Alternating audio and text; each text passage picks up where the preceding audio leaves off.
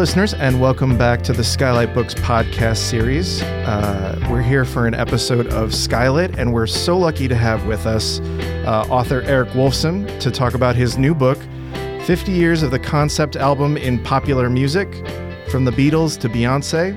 Eric is also the author of the 150th volume of the 33 and a third book series in which he discusses Elvis Presley's From Elvis in Memphis. He works in the Performing Arts Division of the U.S. Copyright Office and he lives in Washington, D.C. I'm so glad that he's here. I also just know this guy from the music scene in New York City when we were both there.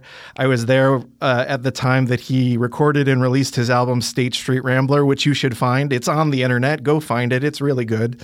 Uh, anyhow, here's Eric Wolfson. Hello. Thank you, Justin. Great intro. I appreciate it. And thanks for having me. Thanks for letting me be here. Yeah. Thanks, Skylight Book. Um, so I was just going to start by reading part of the intro just to sort of set it up. Yeah, so we get um, a flavor of it. Sounds good. Get a flavor. All right. So yeah, this book's about the concept album, and this part uh, sort of sets it up. Um, so what is a concept album?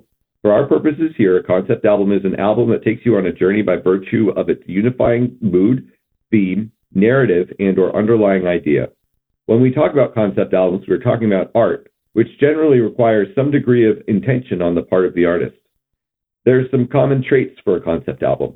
They're generally a studio album or new songs recorded by one artist, as opposed to a live album or a compilation gathering older songs by one or more artists. A concept album's songs often run together in one or more suites, and sometimes have a central song or theme that is reprised before the end, often in the second to last or final song. Finally, the concept album usually has artwork tying the work together. To keep things from getting too unwieldy, I stuck with what I term popular music, which is essentially rock, pop, soul, and hip hop. Albums from other genres like jazz, country, and reggae were considered, but ultimately left out to keep things streamlined. As we've seen, the concept album was not a format invented by rock and roll, but rather a loose structure that rock and roll built upon and perfected. Rock music came from its own rambling tradition, including train hopping brakemen like Jimmie Rodgers, blues journeymen like Robert Johnson, Western folk musicians like Woody Guthrie, Northbound blues singers like Muddy Waters, and wandering lost souls like Hank Williams, all of whom collectively helped to birth a music that was as restless as their itinerant lives. For a music that came from a thousand endless roads, rock and roll was the sound of breaking free. When Elvis Presley sang I'm Leaving Home Now Baby on his first single That's All Right in mid 1954, he took the history of the music with him. And so it was until rock and roll lost its own path towards the end of the 1950s, when nearly all of its key figures hit a dead end. Elvis was in the army, Chuck Berry was in jail, Little Richard was in the ministry, Jerry Lee Lewis was in disgrace, and Buddy Holly was in the graveyard. A new generation emerged with music epitomized by songs like Dion's The Wanderer, which took a once dangerous music and sanitized it as empty fun. Several major new movements would save rock and roll in the mid 60s, namely the influences of the Beatles and their British invasion counterparts, as well as Bob Dylan and his folk steeped contemporaries. The key element for the rock and roll concept album was the introduction of psychedelic drugs, which internalized traveling through the rock music from a literal physical journey into a surreal psychological one. While Robert Johnson once famously sang about rambling on one's mind, the rock concept album introduced rambling in one's mind. The concept album provided a format in which one could take an extended trip through music without ever having to ingest a hallucinogen. Though the, through the concept album, rock and roll transcends itself from a music to be enjoyed to a music to be experienced, and the album is the canvas for the expression. Nice. That's a bit of an overview. Yeah, yeah, yeah. And uh, I will say that, like, you know, as a music nerd, um, I do have some bones to pick with some of your selections versus some of your exclusions. Like, um, yep. like I, am I'm, I'm glad that you stayed out right. Like, no, no country, because like otherwise, I'm just like, why is there no Willie? Why is there no Johnny Cash? Because I know, I know, and that was I had to just um, I I had tasked myself to come up with 25 albums across 50 years, mm-hmm. and I found that once I was including country, I mean, I really there were a couple albums that I really wanted to get in there that I didn't, um, including Redheaded Stranger. That was like mm-hmm. going to be totally in there. And um, honestly, for Johnny Cash, I had this weird sp- place in my heart for the uh, bicentennial record he did called America, mm-hmm. where he's like telling the history through all the states growing out west. Have you ever heard that one? No, not it's that pretty, one. it was kind of like not a hit and pretty obscure, but um, I always found that really interesting because it's like he's becoming like the voice of America or something. Yeah. Um, but otherwise, I, I could have clearly done, um, you know, the the American Indian one or the um, yeah. the labor uh, work songs.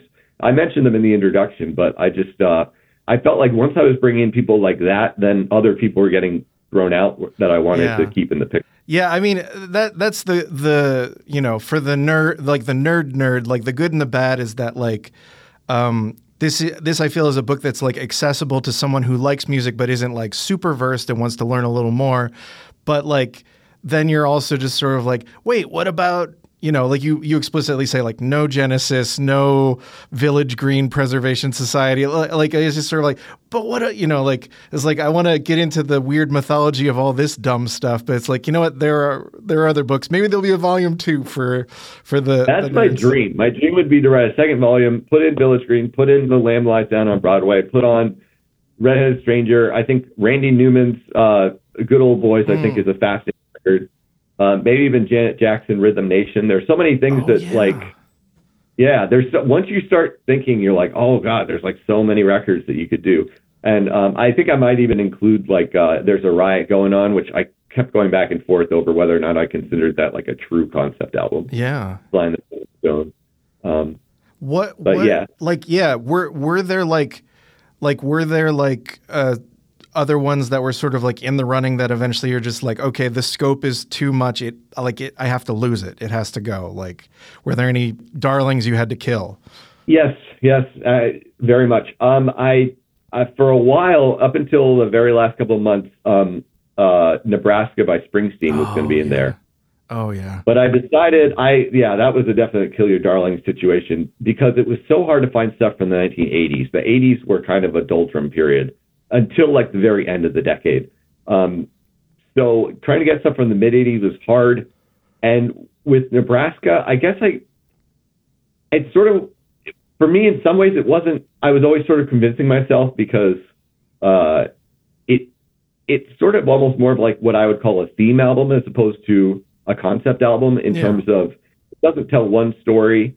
And it's sort of like snapshots from America. But then, sort of when I was listening to the record and thinking about all the songs, a lot of songs actually still take place in Jersey, whereas I thought I always think of the songs as being from the Midwest, and some of them Yeah. are, but a lot of them are also just from like Jersey places. And yeah, so that compared to the fact that it was kicking out um, Zen Arcade by Hüsker Dü, and that I was like, that is a concept album. So I'm like, I can't just favor Bruce, especially when everybody's written everything about Bruce, and arguably it's um, Nebraska is more of a folk record than a rock record, you could argue, Mm, since there aren't drums on it or anything. So I sort of held my nose, threw that out, and then um, then that gave me for uh, Zen Arcade, which some people have already like I I've reached out to a bunch of reviewers, potential reviewers and stuff, and one guy wrote me back right away and was like, anything that has Zen Arcade in it, I am reading and I am like very excited to write about.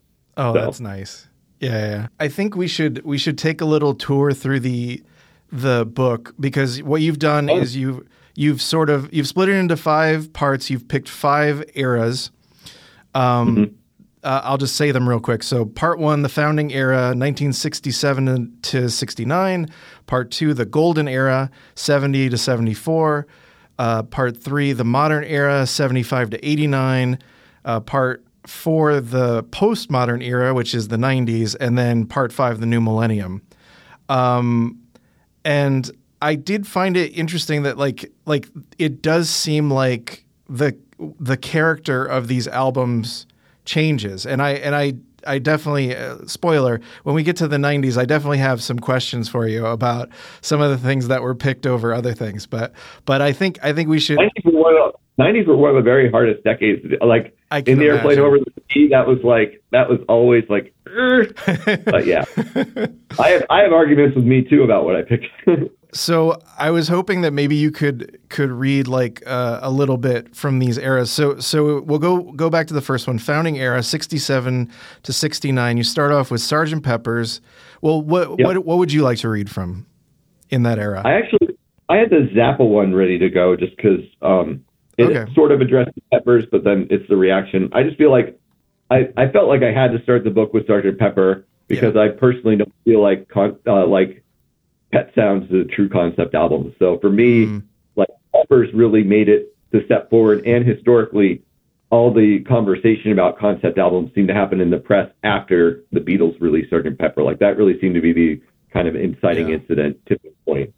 Um, and one thing, one thing I like about what you're what you've written, especially about that album where there's so much has been said, is that that you're you're both you're not you're not putting it down, but you like you like contextualize it for what it meant then and the way that that shifts slowly in the press and in the way people perceive it now. I forget which publication you said, but like basically they put it at like number 87. Like it's the album that went from the best album ever to it's like the 87th best album ever. I thought that was kind yeah. of an interesting detail. And then also I, I uh, so so I, you know I'll just read all the the titles from each section. So Sergeant Pepper's, then you have The Moody Blues, Days of Future Past. Uh, Frank Zappa and the Mother's Invention were only in it for the money. Jimi Hendrix experienced Electric Ladyland and The Who's Tommy. And I also like the way that you you ha- you have the albums converse with each other because especially in this first era, like people are definitely building off of what other people are doing. And so, like, yeah, as you're saying with the Zappa, it's definitely like him arguing with the Beatles and arguing yeah. with like the counterculture in general. So, so yeah, I, I, I enjoyed that approach. Thank you. I enjoyed writing it that way. And actually, we're only in it for the money was sort of like my sort of teacher's pet for the like I've always I would have pitched this for 33 and a third, but I'm like, no, this has to be in, in the concept album book whenever uh-huh. it comes out. Um, so anyway, uh, so this is from the uh, We're Only in It for the Money by the Mothers of Invention. So by this point, the Beatles' Sgt. Pepper's Lonely Hearts Club Band t- towered over the rock scene, but Zappa wasn't impressed.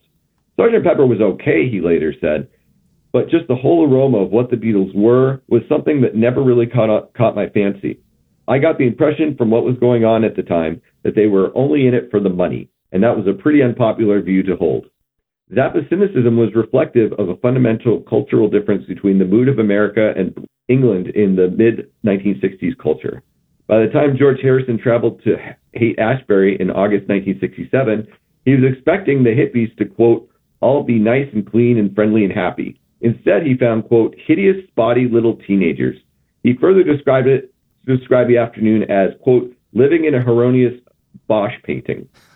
Indeed, had Sgt. Pepper been created in America, mused Beatles historian Ian MacDonald, where the clash between establishment and counterculture was violent, Sgt. Pepper would have been a reactionary pig, Lovely Rita an uptight bureaucrat. The Beatles, their age prejudice dissolved by LSD, were having none of this. Theirs was an optimistic, holistic view.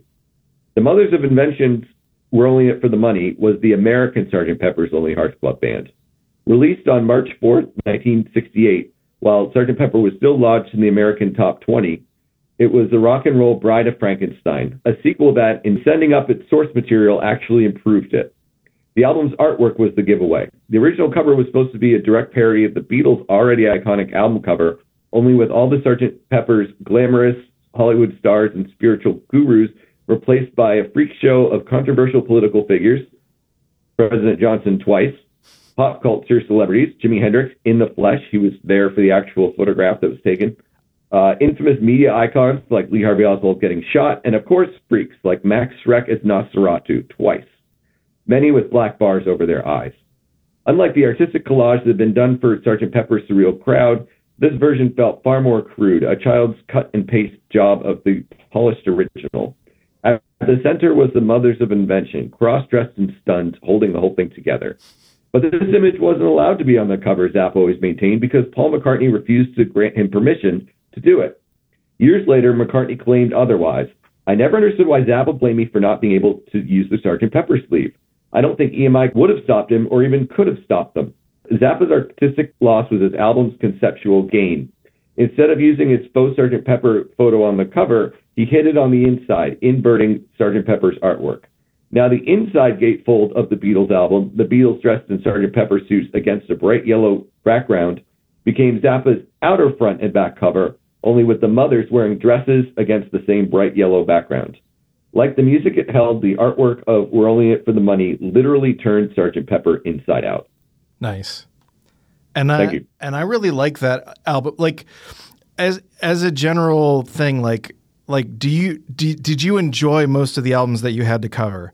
I, I think there's one in this era that it seemed like you were mixed on, and I'll ask you in a second. But I think I might I might have a guess which one that is. Um, yeah, I kind of learned to love them because Yeah, there were definitely there's certainly albums that aren't my taste, but I got like, but I would be surprised. Like some of them really knocked my socks off, like the the Donna Summer one. mm, Um, going into that, I was kind of like, you know, it's just not disco and, and like that era. I'm just not generally interested in, but Mhm. that album totally won me over. That's a great freaking album. oh, nice. Um, so yeah, but some, yeah, not everything's going to be like the greatest thing you ever heard. What's your, what's your guess for? Well, well, I mean, there's there's two, but like, but the Moody Blues Days of Future Past, you definitely are are unsparing in describing some of the sections as just like, oh boy, what is this?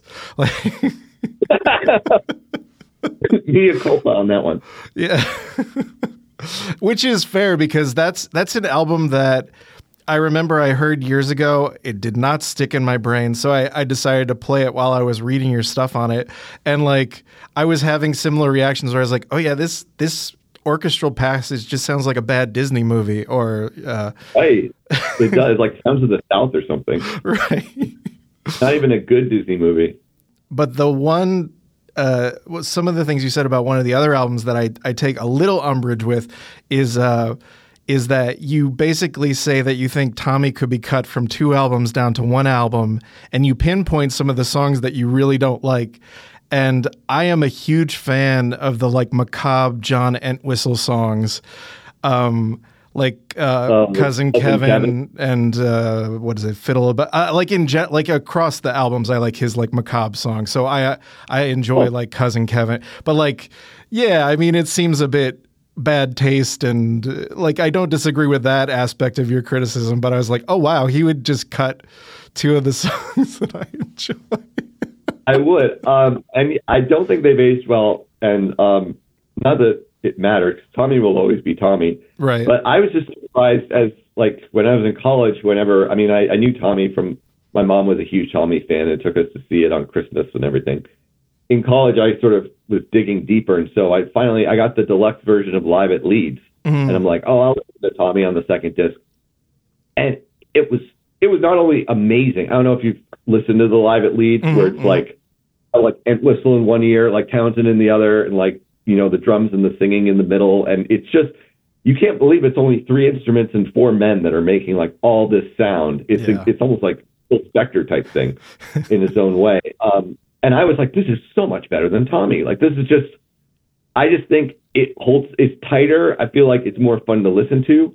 And at that time, I then tried to buy every single live Tommy that they released, which at the time, like they did their Woodstock set that came out. They played it at um, uh, the big 1970 festival in England, um, Isle of Wight. They played it there, and I got that CD. I got like every CD that had a live version of it yeah. because they were all slightly different. And the Leeds one was just the best. And I, part of why I think it's good is because it cuts the underture, which I still don't understand why that's there. Right. Especially taking the Rael riff that's you know used much better Yeah. on uh, Who Sell Out. Right. I can tell we could be here for days talking about this. I love yeah, it. yeah. No, no, no. I, uh, I, I agree actually, but, but, and that, that I will give you. I do think, I do think the live performances of Tommy are more interesting than the album probably. They're faster too, which is fun. Yeah. And, and also like, yeah, that the plot of Tommy, like the movie lays bare that the plot of Tommy shouldn't, it shouldn't be a story. It shouldn't. Um, and I say that as a huge fan who like was, you know, like first heard it when I was like 12 and like have never like it's, you know, I, I haven't even been able to really get into Quadrophenia because I'm like, well, it's not, it doesn't give me the same feeling that Tommy gives me. So Totally. No, I bought the criterion of the Quadrophenia movie being like, oh, here's what will get me into it. And I'm just like, things weird. That's like what I got out of that. yeah.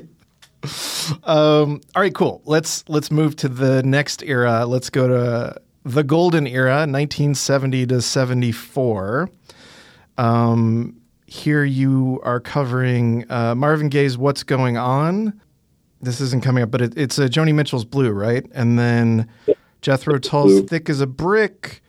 Uh, David Bowie's "The Rise and Fall of Ziggy Stardust and the Spiders from Mars," and then yeah, and then Pink Floyd's "The Dark Side of the Moon." Heard of it?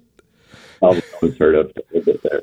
Um, uh, what did you want to read from this section? I'll read from the Marvin Gaye one just because it's relatively short, and I don't want to. I don't want to use up all your time here. Oh yeah, Um, no, but unless- this is fun. As long as I'm having fun, that's all that matters. Um, Sweet.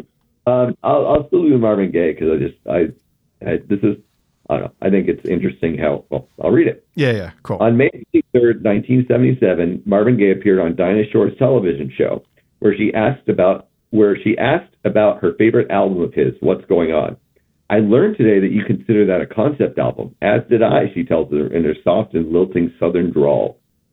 Would you explain what you meant by that? Gaye thoughtfully stumbles over his words as he attempts to set the scope of the project. Well, when the world and, well, the State of the Union was, and, well, the Vietnam, Vietnamese War was raging hot and heavy during the period we conceived it, and there was a lot of unrest in America. There were college kids being shot in campuses. My brother was at war, and I prayed a lot that he would come through safely.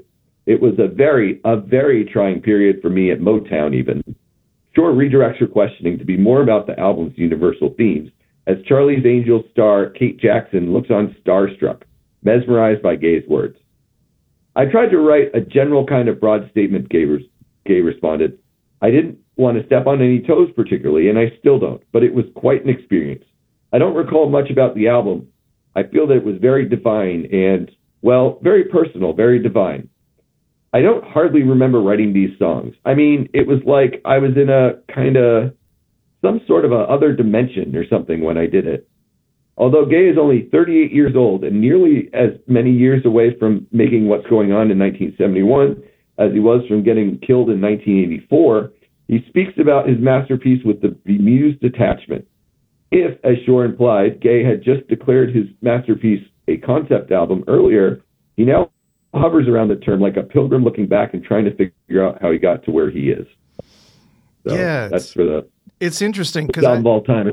because I, d- I do wonder if if like concept album come when did it go from being like sort of like because you you talk about this in the intro a little bit like from a from like a marketing term that's a good thing it's like this isn't just a bunch of singles this isn't a concept album or an album concept either way um to like something that maybe like feels too highfalutin and too pretentious uh you know schoolboy uh exercises or whatever like um was it Yeah. that quick like do you think it was that quick or i don't know I think Zappa was was proving that it was that quick because he basically made like a Mad Magazine parody of Sergeant Pepper, and like that, you know, not even a year away from Sergeant Pepper coming out.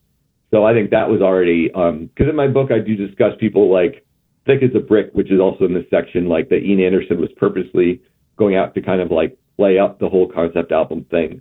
Yeah Um, I, I do think it very quickly turned from this term of endearment to, or mark, probably marketing term is more accurate, like you said, yeah to then something that could be sort of like, oh, maybe that's not so cool. You know, like, I don't know if punk rock would have happened the way it did if it wasn't for the concept album, you know? yeah It's uh, just one of those things. Yeah, I um what was I going to say? Oh yeah, yeah, it was about thick as a brick. The thing that's so funny about that is I definitely looked at my friend's vinyl copy that has like that whole fake newspaper on it. I remember that so well. And just like being like this isn't real, right? Like this isn't really like based on a story by a kid who's who's known as Right. Little Milton for writing this epic. But I also I li- I liked your story about how sometimes they're like you know potentially lazy rock writers would be like oh yeah it's written by a small boy who is nicknamed Little Milton. It reminds me of um I forget what name he used, but there's a John Carpenter movie called Prince of Darkness where he didn't want to give himself writing credit. He just was like, I don't want people to think too hard about this. So he came up with a fake name and in the press kit gave the guy a fake bio. So then people were like, yeah, it's written by this rocket scientist. Um, Ah, and it's like, no, it was written by John Carpenter who made up a fake rocket scientist. that's crazy. That's that's almost like Andy Kaufman level as far as I'm concerned. Yeah. um, Uh, yeah. Um, wait. So we're in the seven oh so I do have a, a question. So the last the last one you profile in in what you call the golden area 7, 74 is Dark Side of the Moon. And I feel like when it comes to concept albums by Pink Floyd, so you, you only do one album per band, obviously, because there's only so Yeah, much otherwise space. that'd all be like the Pink Floyd book and the you know whoever book. Um, but like, what drew you to do Dark Side versus the Wall? Because I feel like most people's go to when they think of Pink Floyd concept album, maybe because of the movie, is just The Wall. So what made you pick Dark Side instead? I agree. Um, and originally, I remember early on that I even switched them out for each other at one point. Oh wow. But I decided to because I I always liked the wall growing up. I mean, it's got some sort of extra baggage, but um, you know, even before I knew it was made into a movie when I was a kid, I you know I'd listen to that record and be like, wow, this is really doing something cool. Yeah. Um, I liked Dark Side of the Moon because it was earlier, it's cleaner, it's more consistently excellent. Um, just because it's you know half the length Yeah. of um, the wall. And while the wall tells like this rock star story, um, I sort of felt like I'd already addressed that a little bit with um, the Ziggy Stardust chapter Mm-hmm. uh, that I'd sort of covered that theme before. It just would have felt like if you didn't get to Pink Floyd till like the end of the 70s, I would have felt like something was missing. And Mhm. Dark Side of the Moon, more than any other album, is like an epic upon itself in that, unlike Sgt. Pepper, like people still think it's amazing and still buy it. And Mhm. it still will have the, you know, Billboard Top 200 now and then, just because it just happens to sell really well in a week. yeah. Um, all that just sort of, I liked that it was Pink Floyd's, um, not just best album, but they all seemed to be really getting along. Like as a team, it was their most collaborative album, which I Mm. thought was really interesting. And for me, you know, it almost it almost was a like a warm up in some ways to Shine On You Crazy Diamond because there's a or sorry, Wish You Were Here um, because I think they were sort of like dealing as a band with sort of the withdrawal of Syd Barrett's demise, Mhm. and uh, I thought that was a really interesting theme and the whole idea of like using madness and whatnot, which the Wall does in a very different way five years later. But um, I think the fact that you're doing it for the first time, I think for the fact that that really set a new standard for how rock, how good a rock album could sound. Mhm. Um, and it's just sort of like a neater, it's just a neater thing to work with, whereas the wall's like pretty extravagant and sort of, you know, overblown in a way. Yeah. Um, even though I still love the wall, um, but I just felt like for here, if I didn't, if I didn't get to Dark Side, there was just something sort of viscerally essential about it, where about how the songs run together, about how people will just listen to it over and over again, like all in one sitting, not like okay, I'm going to turn on track three or whatever. right. um, yeah. The whole continuum of So it. all Yeah. those- yeah. And I also see it as like the album, sort of the rock album's probably peak. Originally, the manuscript, like way back, was going to like end with Dark Side. I thought that was an interesting place to end Oh, because that then was the one. Um, but then, yeah, I, I'm glad it didn't. I'm glad I changed it. The editors were basically like, "Oh, you should really make this more current and bring in more, you know, recent people," which I'm really glad I did because I think, I think it adds a ton that wouldn't have been there otherwise. Yeah. How but long? uh, I'm I'm curious how long because I I I forget where you said it. Maybe it was on social media or something. But you said that this is an idea you've had for a long time. Like how long has it been like formulating? How long have you been working on this? I've spent over half my life on this book, Oh, wow. literally. I it started as a project my senior year or junior year of college. Oh wow. That was around 2002 or so, um, and it was basically um, I wrote this started. I took a like rock and roll history class, and we had to pick songs that somehow were linked as the finale. And this was still like we were doing it on a cassette tape type thing, and like handing in the cassette tape because I'm like ancient. That's like analog. Um, and I remember the professor even saying, "Oh, I'm I'm the smartest professor in school. Like as people's finals, I just have to go to the beach and listen to everybody's mixtapes they made me." and now I think now it's like he's like I can't even I can't even talk about like a blank like no one knows what a blank tape is. No one knows what a blank CD is. Right. Um, anyway, so I did this thing. I was always interested in the idea of traveling around, uh, rambling, and that was originally the theme was the idea the the image of rambling, and then the concept album sort of became like the kind of crux of it all, where it all sort of like was that was kind of like the gem idea yeah. and then it sort of went on to like more punk and stuff afterwards. But it was only the middle part that was about concept album. And then I got to do an independent study my senior year where I started actually writing this. And basically, the guy I worked with was um, said to me, you know, this is the best. This is the best part. Is the concept album part. That's really amazing. And if you're trying to pitch a book, you want to write the best part first. He's like, so just let's just write about the concept album part and then see. And so that's sort of how it all started. And then like over time, slowly I was like, okay, well, I guess maybe this will just be a concept album book and just stuff was constantly changing. I mean, there was a lot more about that sort of tying back to the old, um, you know, rambling type blues and folk people, but that sort of got pushed away as I kind of just was going more for the the um, conversation between the albums. Yeah, if that makes yeah, it makes perfect sense uh, having read it. I also I also like your approach to each album, like not not to a point where it becomes like same old same old, but I feel like each chapter sort of has a formula where you sort of set the scene, you sort of bring in some history, you sort of like tell us why you know why this album exists. And then and then you take us on a guided tour. Like it's it's not exactly like a synopsis or a breakdown. It's i i I, I say guided tour very intentionally uh, through the album track by track and sort of like show us the scene. And it was good because like my instinct with this sort of book or like a 33 and a third is always to like, well, let me put on the record while I'm reading, even if like what I'm reading doesn't fit, you know, if I'm if I'm reading about a different song, but whatever, is that in some instances here, just because of practicality, I had to read it at work or whatever, like I couldn't always be listening to the music. And I found that even when I wasn't able to hear the songs, and maybe it was an album I didn't know, like we're going to get to it, but I, I, don't know that Iron Maiden album, I still felt like I was in good hands and, and that I was I was being taken through it in a way that I was like, oh, I get it. Like I think I get the core of this. So I really there's not a question here. It's just sort of me giving you big ups for saying like I wait I like the way it's structured and then and then the end of each chapter is sort of like the impact, like what what the album, uh, you know, the the dent it made in culture, and then also like maybe some more about the way it uh, is is uh, feeding into some other things to come or whatever. Yeah. So yeah. Definitely. Well, thank you. I really appreciate that. And that, I mean, that was sort of the whole crux of the whole thing originally was, you know, oh, I get to like I get to like walk people through albums in yeah. a way. Like that that seemed like a fun, exciting thing. And it's hard because, you know, I did want it to be that it wouldn't be boring if you didn't know the album. Like, yeah. obviously, is a book where certain people are going to buy it and only read three chapters and just put the rest away, which is fine. Right. But I tried. I tried to set everything up so that everything was pretty accessible.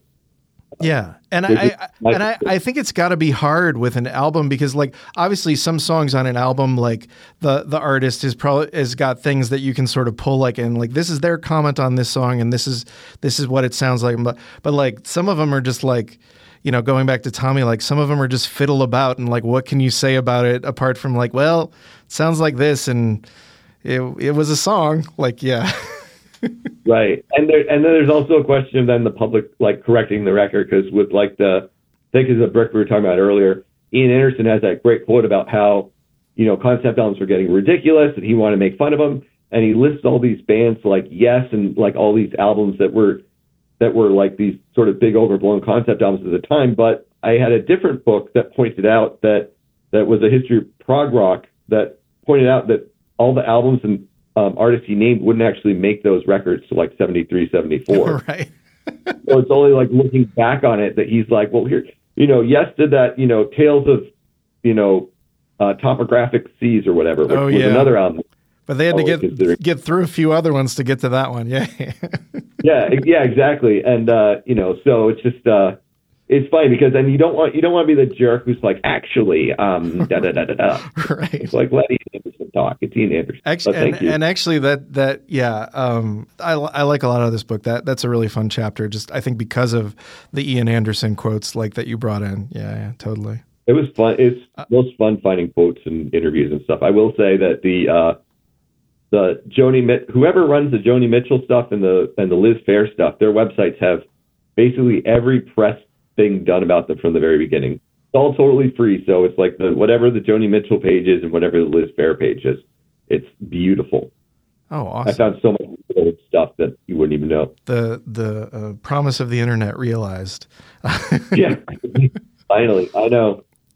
Uh, okay, cool. So let's move to the next section. The next section you call the modern era. It's from 1975 to 89. We've got uh, Parliament's Mothership Connection, Donna Summer's Once Upon a Time, Hüsker Dü's Zen Arcade, uh, Iron Maiden's Seventh Son of a Seventh Son, and De La Soul's Three Feet High and Rising. So actually, a, a pretty varied section here, and, Yeah. you're, and you're covering. uh, You're also covering like 15 years, but like yeah, it's a pretty pretty varied chunk here. Yeah, it's. Uh, I'll just. I guess I'll just read the first part of the Once Upon a Time one. Okay, nice. So I talk about um, the Broadway musical being like, uh, and the cast album being a direct precursor to the long playing albums being like a non classical albums hits, and then sort of the concept album as well. Um, and so I mentioned Hair, which was like, you know, the first great rock one in 68 that then became like all these productions that launched all these careers. So among the countless up and coming performers to get their break in hair was 19 year old African American singer and actress Donna Summer, then known as LaDonna Gaines, who played one of the leads in the 1968 Munich production. It was all part of my fairy tale existence in a beautiful country that I had completely fallen in love with, Summer wrote of Germany in her autobiography, Ordinary Girl, The Journey. She later explained, Imagine falling asleep in a quaint German bed and breakfast to awaken with the dawn to the smell of um, Liebkuchen, uh, gingerbread. I probably destroyed that pronunciation. and my then boyfriend Ronnie calling me from outside in a horse drawn carriage. I quickly ran to the balcony, threw open the doors, and stepped barefoot into two feet of white virgin snow. It was a real life Christmas snow globe with uh, Neuschwanstein Castle towering above us, which was the Walt Disney's inspiration for Cinderella's castle. It was as mystical and surreal a vision that I will never forget, one that every girl should be allowed to experience at least once. The fairy tale scene stayed with Summer. A few years later, she was a single mom in Munich struggling to make ends meet. Summer took in singing jobs whenever she was available, which led her to Giorgio Moroder, an Italian born record producer who worked with his partner, English born Pete Bellotte, at, his Musicland studio in Munich. To Moroder, Summer was a true anomaly, a professional African American female singer in Germany. She sang on scores of demos that they wrote together, including 1975 Love to Love You Baby. And so out of this came the uh, once the album Once Upon a Time, which I say is one of the best organized concept albums ever made. Unlike many other concept albums, Donna Summer's masterpiece can be followed from its first listen. And yet, all its reliance upon one of the oldest stories in human history, Cinderella, it maintains a clarity that never wallows in cliche. The album is divided into four acts, one for each side, three of which are programmed as an extended suite of music. Indeed, upon its initial release, many discos played each side like it was one big song. All the songs written by Summer Mor- Moroder and Bellotte, which speaks to the team's versatility and focus. So that's a little bit about Donna Summer, and that's Yeah. one. Like I was saying, that's one of the albums that I had I would have never listened to. That I'm like, this is a really cool album. And with albums like that, was was someone proposing them to you, or were you just like researching the era and like I need something, or Uh, kind of both, depending on what it was. In this one, one of the early editor feedback things I got back when I was still pitching it was you leave out Donna Summer. And at the time, I at the time I had the Ramones' first album in the book. That was always like my little hill to die on because I saw. I think in hindsight, it was sort of more of an anti-concept album, but I always saw the idea of them all like dressing the same, pretending they're brothers, having these like two-minute songs that all sound the same, one after the other. It it struck me as conceptual, like it really, and it still does. Like that first record, uh huh, actually the first four records, but especially the first one, Um, because it's all like so cookie cutter basic and and like pre-programmed. Anyway, this editor was like, "How can you include the Ramones, which isn't no one even thinks is a concept album, and then leave out Summer?" And I sort of was like, and so I, was, huh, Donna Summer. So, I mean, I knew she made some like you know Bad Girls or whatever, but I didn't realize how much her records leading up to that were really a progression. Where like she did one of all like songs about different seasons, and then the next one was like songs for different eras. So she was sort of like really working with themes and and and like collective ideas. And then I feel like it's all just um, completely blown wide open with uh, Once Upon a Time, which is sort of her telling a, a disco version of um, Cinderella, which actually was like the least big hit of the all of her albums. Like it was actually kind of a flop, and she doesn't even mention it in her autobiography, which shocks me because she goes through a lot of the records that she made because that's like that was her bread and butter, but Yeah. or her or gingerbread and butter. Um, but, Her uh, her yeah. leb leb cooking or whatever it is. Yeah. ist das ist gut. Schlecht. I know. So, I don't uh, even know that much. So I just thought the old past master CDs always had the Beatles. They're two German songs. Oh right, right, right, right. Yeah, yeah, yeah.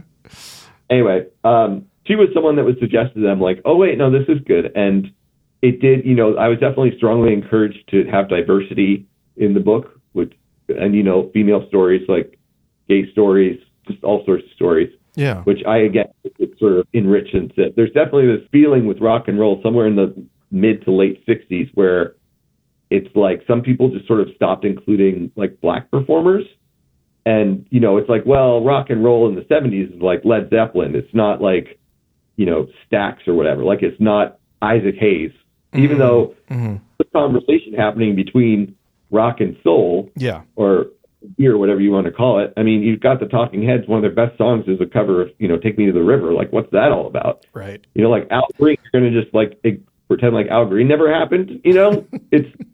I think it's a little preposterous. Um, So I'm definitely a big fan of like.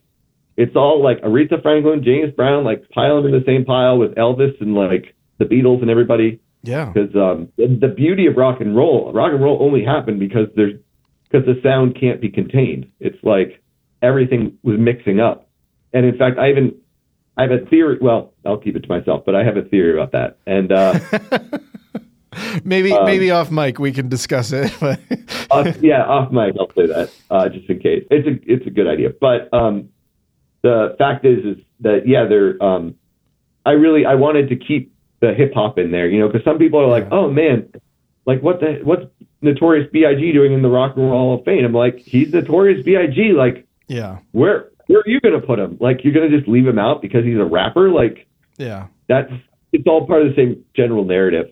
Yeah, So- no, I, I definitely agree with that. Speaking of which, so so I'm interested why you selected Three Feet High and Rising, which I think is definitely a classic album. There's like no there's no denying it's a classic album, and it does have this weird skit framework. But like, what what put what tips it over to you that you're like Three Feet High and Rising? That's a concept album. For me, it's funny because someone asked me earlier um, in a different interview if there were any albums I picked that like the artists didn't think they were concept albums, and that would be Three Feet High and Rising, where they're on record saying this is not a concept album. We just did that stupid skit thing. Like we didn't even know that that was going to be in the record. Like we just did that two days, you know, while we were mixing, and then Prince Paul made it like the whole like running gag. Yeah, And I'm like, well, it's still there because what I always heard the album as it's a game show, and then the songs are the commercials, mm-hmm, and which I think is like brilliant. And even if it wasn't totally intended from their side, I think the stru- it still has better structure than like a lot of great albums, even if it is sort of silly and sort of an afterthought. That said, the bigger theme that I really wanted to do is there's like these three golden albums. Uh, it takes a nation of millions to hold us back by Public Enemy, um, De La Soul and Rising, and Three Feet High, and, uh, De La Soul, Three Feet High and Rising, and then the Beastie Boys, uh, Paul's Boutique, where these three sort of albums were made in this very small window of time where no one was really policing copyright of the actual original samples. right, right, right. And so, um, for me, and I work like my day job's in the copyright office, so I'm like fascinated by sort of copyright tales. And so, of these three, I feel like the one that got kind of crucified was Three Feet High and Rising Yeah, because the Turtles heard that song from heard their you know song from um, actually their concept album, the Turtles uh, present Battle of the Band. right. Where they Um, they pretend to be a different or they're a different band each track or whatever. Yeah, yeah. Exactly, and it was Elenore, which um, no, you you showed me, which um, that was the that was the song they, they used it for the French talking track, and it's beautiful, and they got so mad and felt like they were disrepresented, but then they and they ah, there's just so much you can say about this. I'm sorry. Well, the, um, well, yeah, like even the quote, I I assume it's from Mark Volman in, in in the book that you grab, or maybe it's just their representative is saying like they feel like their song has been mutilated, and it's like no like your song still exists. It's fine. Like it's its own thing. But like it's it's been reinvigorated. Like i i i genuinely feel like like there's definitely some songs that take a sample and it's so lazy and i'm just like you did you did nothing here. But like everything on three feet high and rising like they're they're what they're doing is so creative like yeah it's not mutilation it's definitely not and it's fun and i just so i like the general just concept of this then like groundbreaking use of samples as instruments, basically as mm. layered samples instead of you know Phil Spector would get like twelve guitarists. Well, these guys would stack like five different samples, and I felt conceptually there was something to that too. And then especially then with the reaction they got, where you know up until earlier this year or last year, the album wasn't even available on iTunes, and he has that great line about how the you know it's in the congressional recording registry, but you can't it, but you can't get it on iTunes, right? because all the lawsuits and everything. Yeah, which is just insane. And now that's now that's changed, everyone's really come around. But I found all that fascinating, and the idea that of like what is a record, like how something just it becomes this sort of m- media currency. Yeah. Um, that then you know you can build into something else. Um, and so all that, then then the fact that it did have like the silly skits being the sort of tie between it, I sort of was like, I think this, I think, I think this could work basically. And you know, while something like Paul's Boutique, I, I'd love to, I'd love to sit down and figure out which one uses more samples because those are the 2 mm-hmm. that are like super mm-hmm. sample heavy. But Three Feet and Rising, I think just had more of like a collective vision. They had their whole like Daisy Age and stuff, whereas yeah. Beastie Boys had the vision, but it's just, just sort of a lot more adolescent. Whereas yeah. um, De La Soul seemed to really be trying to do stuff on different levels in terms of like some of our songs are for kids, some of our songs are like social commentary. Some of our songs are just stupid. We're just cracking each other up. And um, I also like kind of the, um, even though they deny being hippies, there's still their use of flowers and bright colors and stuff, which I think is sort of a callback to Pepper. You know, I think there's a line between like say Pepper, like Funkadelic, and then De La Soul in terms of like the kind of like bright Technicolor day glow. Yeah, um, you know, yeah. I'll buy fun. that. I'll buy that for sure. Um, we should move on, but but real quick, I just wanted to say there's more more than one punk album, but is is Iron Maiden's Seventh Son of a Seventh Son the only uh, metal album here? Yeah, and that was another um, suggestion by the editors. They said you don't have any heavy metal albums, and there and that's the genre that kept it going for so long. Mm-hmm. But then once I started actually digging, I couldn't find too many like front to back concept albums. Mm-hmm. And I have a friend who was super into metal, is super into metal, and he was like my metal junkie friend that knew everything. And he basically wrote back and was like, he wrote, he's like, yeah, you consider this, you consider that, but like, he's like, really, um, Seventh Son is going to be the one. Interesting. And that was the one that on other lists I was finding online, that was like, that was always on the list somewhere was Seventh Son of a Seventh Son. So I, I, I, I, I was yeah I was just gonna ask if, if it was like a particular favorite or why that was the one selected because like I think as a non non metalhead who vaguely knows stuff, I was like, I feel like, and it's all relative, but I feel like, uh, what is it, the, the Operation Mindcrime feels like the maybe slightly better known like metal concept the, album. The yeah, but also I think that one's like more also more. Well, they're both narratives, right? Seventh Son of a Seventh Son is is uh, it's based on. Uh, who is it based on? It was a, a I'm not going to remember the author's name, but it's loosely based on this science fiction um, was new it, age type. Was it Orson Scott Card? Was it that guy? Yes. Yep. yep okay. Good. That's right. You're right on that. Yeah. Um, so yeah, I just um, yeah, that was the one that sort of from everything I could tell, that was like a very safe one to choose. And okay. you know, I did, and I had that great when I got the um, Bruce Dickinson when I got his autobiography and he's talking about the thing he's like, we're going to make a concept album. And I saw this direct line between that and Spinal Tap because, you know, the whole stone, like where they're like, they're, you know, he says it like it's like he's just solved world hunger or something like that, where he's just like, I know what we can do, like Stonehenge. And it's this sort of like, right. Oh, know, that's really where the concept albums now become this like punchline. Yeah. And so just to then hear him write his biography completely earnestly, being like, you know, it had it had story. It had great music. It had it all. Like Seventh Son of a Seventh Son. And I was like, oh, I love that you write like this and that you're heavy metal. Nice. Um, And then the fact that it then is about prophecy, and then you know it actually there was that concert that they played where like a couple guys got like trampled to death in the mud. Right. That was like that was crazy, and I was like, holy cow! So it was just just a lot of crazy things coming together. Yeah, and and like going in not knowing that album and then reading the chapter, like I think I think that one's a particularly good example of really yeah, just really feeling your writing guiding me through, and also like starting off with the Spinal Tap comparison, which you do in in the Yeah. chapter, I think is is a very good way to disarm someone that's like, what is this album? But like, yeah, no, it's great. Right. Uh, okay, let's move on. So part four you call the postmodern era, and it's basically the '90s. And the five, Right. The five you have here is uh, Liz Phair's "Exile in Guyville," Nine Inch Nails' "The Downward Spiral," Notorious B.I.G.'s "Ready to Die," Radiohead's "OK Computer," and Lauryn Hill's "The Miseducation of Lauryn Hill." So, did you have an excerpt you wanted to go from here? Either do Liz Phair or Notorious B.I.G. Okay, Do you have a preference? you know what? Do Liz Phair. Do Liz Phair. Okay, cool. Yeah, I don't think I've done a, a female one yet. Nice. Um, okay. Uh, one day in 1991, a 24 year old Chicago based singer songwriter named Liz Phair stumbled across a cassette tape of the Rolling Stones double album Exile on Main Street that someone had left behind in her apartment. I listened to it over and over again, Phair remembered, and it became like my source of strength.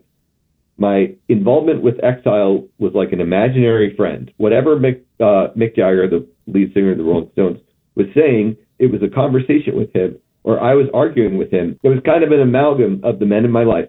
For Phair, the album was like an unfinished story, a script missing half its dialogue. She made it her mission to complete it. Phair signed with Matador Records in 1992, which she secured after her homemade girly sound tapes became an underground sensation.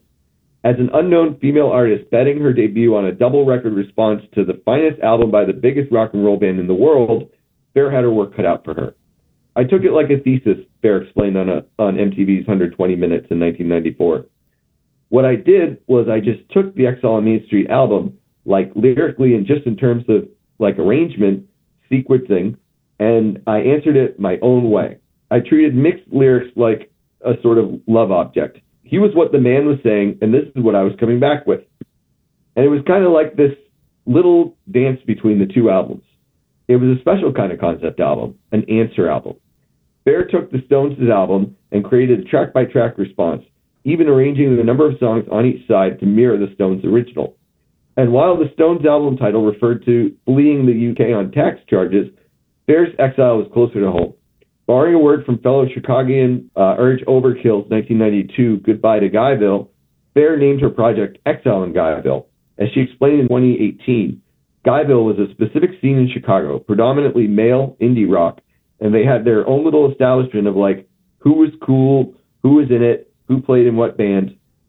Inspired to prove herself among the guys of Guyville, Phair crafted a record about gender in modern society as modeled on an album by a group of men who were the establishment of rock, male rock star coolness.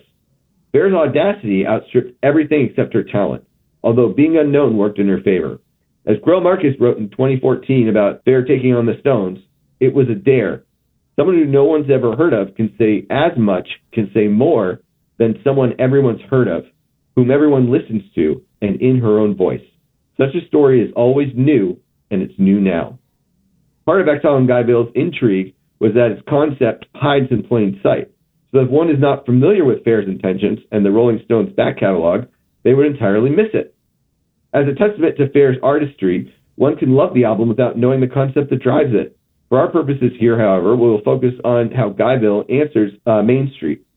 More than any other album we've looked at, Guyville is an interactive concept album, an unfinished puzzle, and one that requires active participation on the listener's part to put it together. At a time when the divide between indie and mainstream rock was shrinking, Phair further bridged the gap by creating a new indie album that was spoke directly to a classic mainstream album. As a marketing strategy, it was clever. As a gesture to break into the male dominated music industry, it was revolutionary. Great. It's interesting too because my personal uh, relationship, I guess, with um, Exile and Guyville is I first heard Liz, Liz Phair's follow up album, Whip Smart, and then went backwards.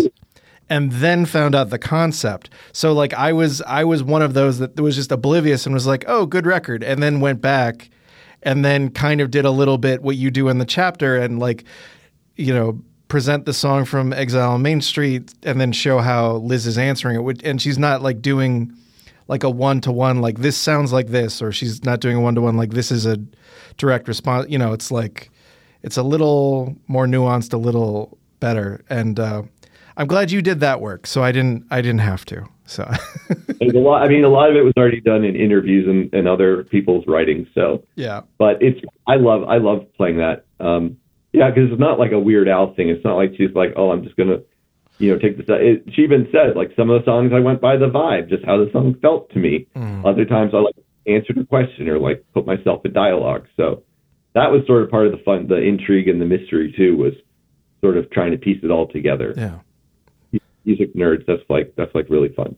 Yeah, totally. So in the 90s, you have a couple that uh I mean I guess OK Computer it does it does feel like even if it's not articulated that you you get this sense that this is an album about one thing kind of. So so that one that one I get and and maybe it could be said the same thing about Downward Spiral but uh, I was actually texting with someone about like, oh, what are some of the albums? And I was like, Downward Spiral, and they're like, well, wait, why not The Fragile? Like that feels so much more like an explicit like concept album versus the and I was like, I don't know, I'll ask. So this is me asking, like, what right. what what spoke to you in Nine Inch Nails catalog that you're like, Downward Spiral is the pick? Downward Spiral for me was like their. I mean, I know that Pretty Hate Machine was like for its day a very huge breakthrough. Yeah, but I mean, I I just I personally remember when Downward Spiral came out, and that seemed to just blow everything else away. Yeah. And the videos are made for it and everything. Um, and the fact that it landed in the 90s. Like I wanted to, you know, the fragile. I think I want to say was like 2002 or something or 2000. Mm. Mm. Um, so a little bit beyond the scope. But again, I sort of whenever I was questioning, you know, same thing with what we were talking earlier about with Pink Floyd. I usually went with the earlier one okay. because I feel like that's kind of where they're first sort of crystallizing it, and sometimes that's where you get kind of the truest sort of story of what they're trying to tell. Yeah. And you know, and with the downward spiral, I definitely see it as like, you know, the title gives it away. Like it is this downward spiral and it gets more and more messed up like as you listen to it. Um but there's also just so much fascinating stuff going on. And he's another guy who seemed to like him and Jimi Hendrix seemed to talk to like everybody that ever put a microphone in front of them. There's just like so oh, many really? little interviews. Um so and he definitely like Trent Reznor's obviously no dummy and has done a lot of self reflection on stuff like this. Um, but I also thought it was interesting too because the way it works with then it almost sets up the um, the the Notorious B.I.G. album.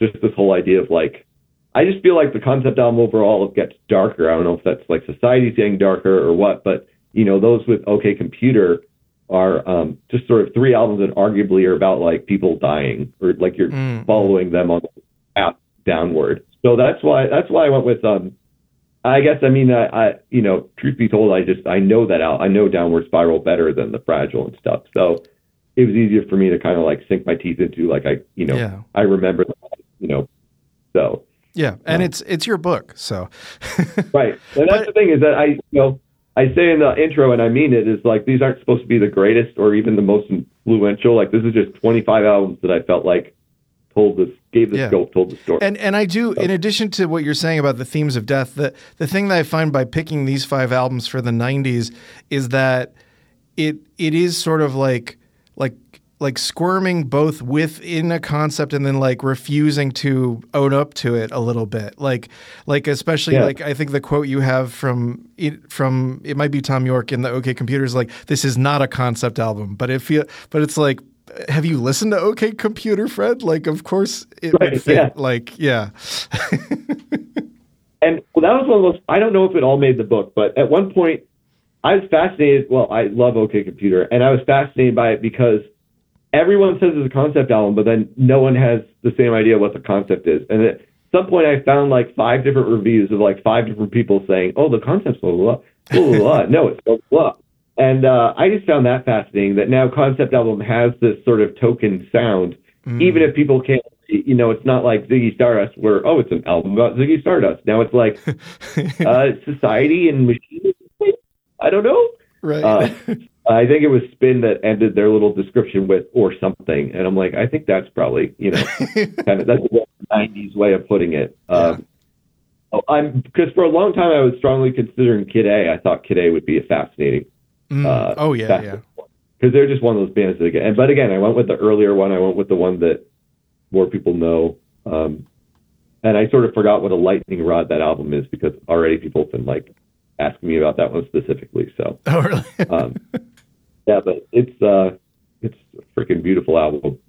So then, for your, you were saying earlier that you questioned my '90s choices. You felt like there was stuff that was left out. Well, I, I guess it was. It wasn't. Yeah, it, it, wasn't that. I think. I think it was what I kind of just articulated there. Is, is that it, it's like it's so funny to me that I think a lot of these albums would actively try to resist being called concept albums. Uh, but, yeah, but I I I I mean, you've won me over. Like I, I think I think they all deserve a place in the book I didn't write that you wrote instead. thank you, thank you. Um, uh, well, and it's someone said to me along the lines too. They were like, "Well, once you get into Notorious, Notorious B.I.G., like that's just like a rap album." I'm like, but I hear it as an autobiography. Like, yeah. if you listen to, you know, just some like uh, the Chronic, like that's not a concept album the same way. I mean, it is in terms of creating a lifestyle sort of atmosphere, but you know, whereas you know, I I hear uh, Ready to Die is like you know from his childhood through his death, basically, yeah, yeah. or a version of. I think that actually the hip hop ones are kind of the strongest one because especially like uh, we'll we'll get into part five, but like the story in Good Kid, Mad City, like you know he explicit, explicitly says like it's a short film, like it's basically like yep. a, a, mind movie, and told told out of order, but like yeah, it's it's a mind movie for you. Um, all right, so so your last section is part five, the new millennium.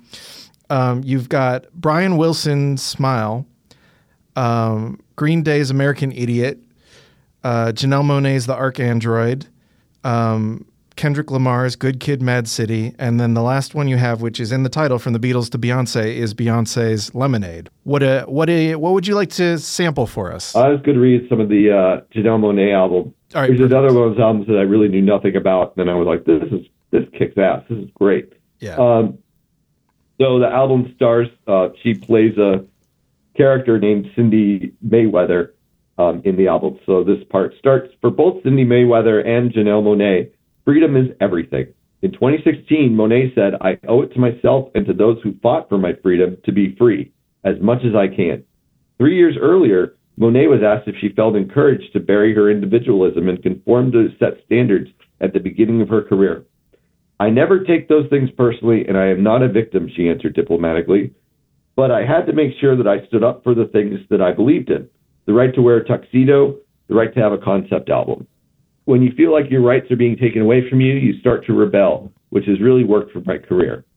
The right to have a concept album. These words stop me cold. Concept albums have long been the cliche domain of white male rockers.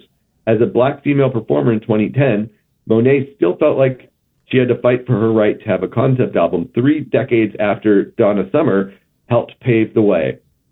This form, which was founded on the music breaking free of the record, is now something that must be fought for as a freedom. If you listen to the album from the beginning to the end without skipping, you'll hear there is a story. And we like to think of the music as transformative because it is very diverse, Janelle Monáe once said about the ArchAndroid. I mean, in terms of influence, it encompasses all the things I love. Plus, I do consider it genderless because I feel the music itself is so much bigger than the labels and categories. And it's interesting because I, I kind of like I I forget what the first EP is. Is it the Chase? Was the EP before the that album? Yes, that's right. Yeah. So like like I I I listened to that. I listened to um, ArchAndroid. I listened to uh, Electric Lady, and it's funny because like on the cover, it's like this is part you know two and three and, and four and five of so many parts, and then you talk about it a little bit. Then she just was like, you know what, I'm gonna let it go you know, me and Cindy Mayweather, we kind of got where we're going, and like, yep. who cares what part six and seven is? Like, I, I now I'm just Janelle Monáe, like, and I, I kind of love that. Like four or five parts or something originally. She kept on expanding it, right? So. I hope one day it's like a George Lucas thing, and she makes like a whole set of movies about it, and it'll be like, oh, like that'd be magical. Yeah, because she can she can do anything. Um, she's phenomenal. Um, but yeah, no, it is funny to see her sort of curate it as she goes. Right. well, cool. I'm glad that we were able to sort of uh, get get through a lot of the book. Uh, obviously, we we have copies in the Arts Annex over at Skylight Books. You can also purchase online at skylightbooks.com. You should check it out. 50 years of the concept album in popular music from the Beatles to Beyonce by Eric Wolfson. Um, I hope we've whet your appetite because there is definitely much more to dig into. Um, did you have any parting thoughts? Just that uh, I intend the book to, like I was saying, you know, not to be a definitive history as much as the beginning of a conversation. This is the first major book to tell the story of the concept album, and I felt like the best way to do that was through the albums themselves. Yeah. And so if somebody's like, uh, you know, this book stinks because you didn't include Genesis, or I'm like, great, like write me the book that has Genesis in it. Like I'm the right. first, I'll be the first to read it. Like that sounds great, you know. Or uh, you know, maybe I do a sequel book one day if this is popular enough. But um, you know, I'm not trying to be the end all be all, but I'm still bracing myself for, you know, people being like, you know, where's Marillion or whatever. And I'm going right. to be like, yeah, no, I, am sure there's a there's a lot of prog nerds that are going to be like, what are you talking?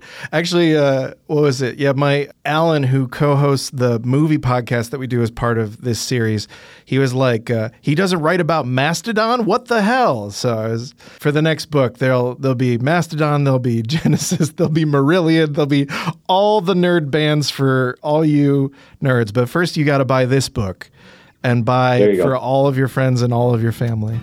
Um, thanks Thank again you. for for coming on the podcast, Eric. Thank you for listening, and uh, thank you.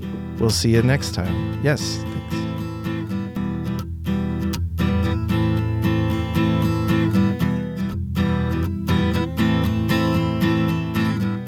Thanks for listening to this episode of the Skylight Books podcast series. We hope you enjoyed it. If you'd like to check out the book featured in this episode or others, please visit skylightbooks.com. If you're in the Los Angeles area, stop by for one of our live in person author events. You can find a calendar on our website. If you like this podcast, leave us a review. It really helps us out. Our music is by Duck the Piano Wire. Till next time.